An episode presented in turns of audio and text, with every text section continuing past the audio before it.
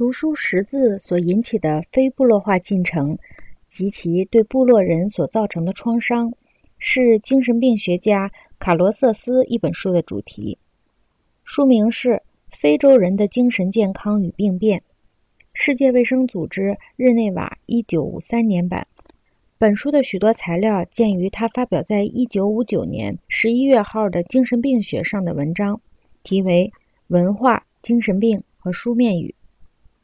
这篇文章揭示了同样的情况：从西方输入的技术力量如何在偏远的丛林、草原和沙漠里起作用。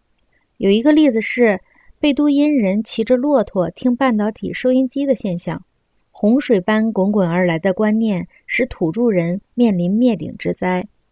没有任何形式使他们做好准备去对付汹涌而来的各种观念。这就是我们的技术通常所起的作用。我们在读书识字的环境中遭遇收音机和电视机时所做的准备，并比不上加纳土著人对付文字时的本领高强。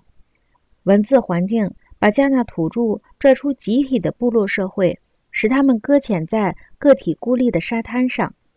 我们在新鲜的电子世界中的麻木状态，与土著人被卷入我们的文字和机械文化时所表现出来的麻木状态。实际上是一样的。